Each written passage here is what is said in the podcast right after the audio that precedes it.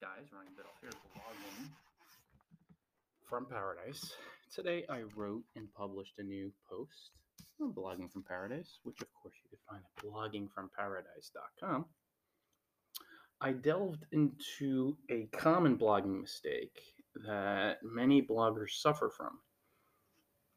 I refer to it as onesie-itis. Now, far from being a single outfit for a baby, this is more related to doing things singularly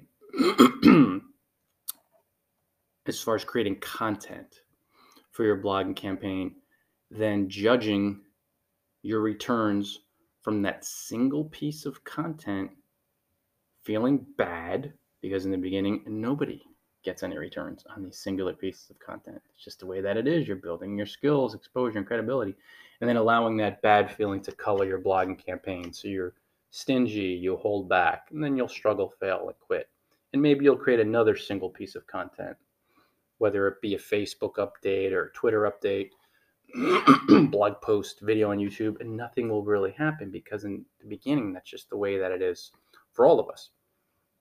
However, you correct this blogging mistake of attaching to a single piece of content, judging it, thinking that you're going to go viral, or forget going viral, thinking that you're going to get 100 views or 200 views on your first tweet or your second tweet. Ain't going to happen. The way to correct this mistake, to reverse this error, is to face the fear in your mind that's scaring you into thinking from a scarcity mindset poverty mindset. not thinking abundantly. when you face and release that fear, we have a big livestock guardian dog, big boy here. So you're going to hear him in the background on this house at 12 acres in rural Virginia on top of a hill. So he just has his run of the land here in the forest. We're surrounded by forest and mountains, so there's always critters and whatever. And also, too, maybe nothing out there, but he just barks first and asks questions later. so when you do that, guys, you face the fears in your mind, you're going to find that it's much easier to see blogging clearly how, how a pro does, even well before you become a professional blogger.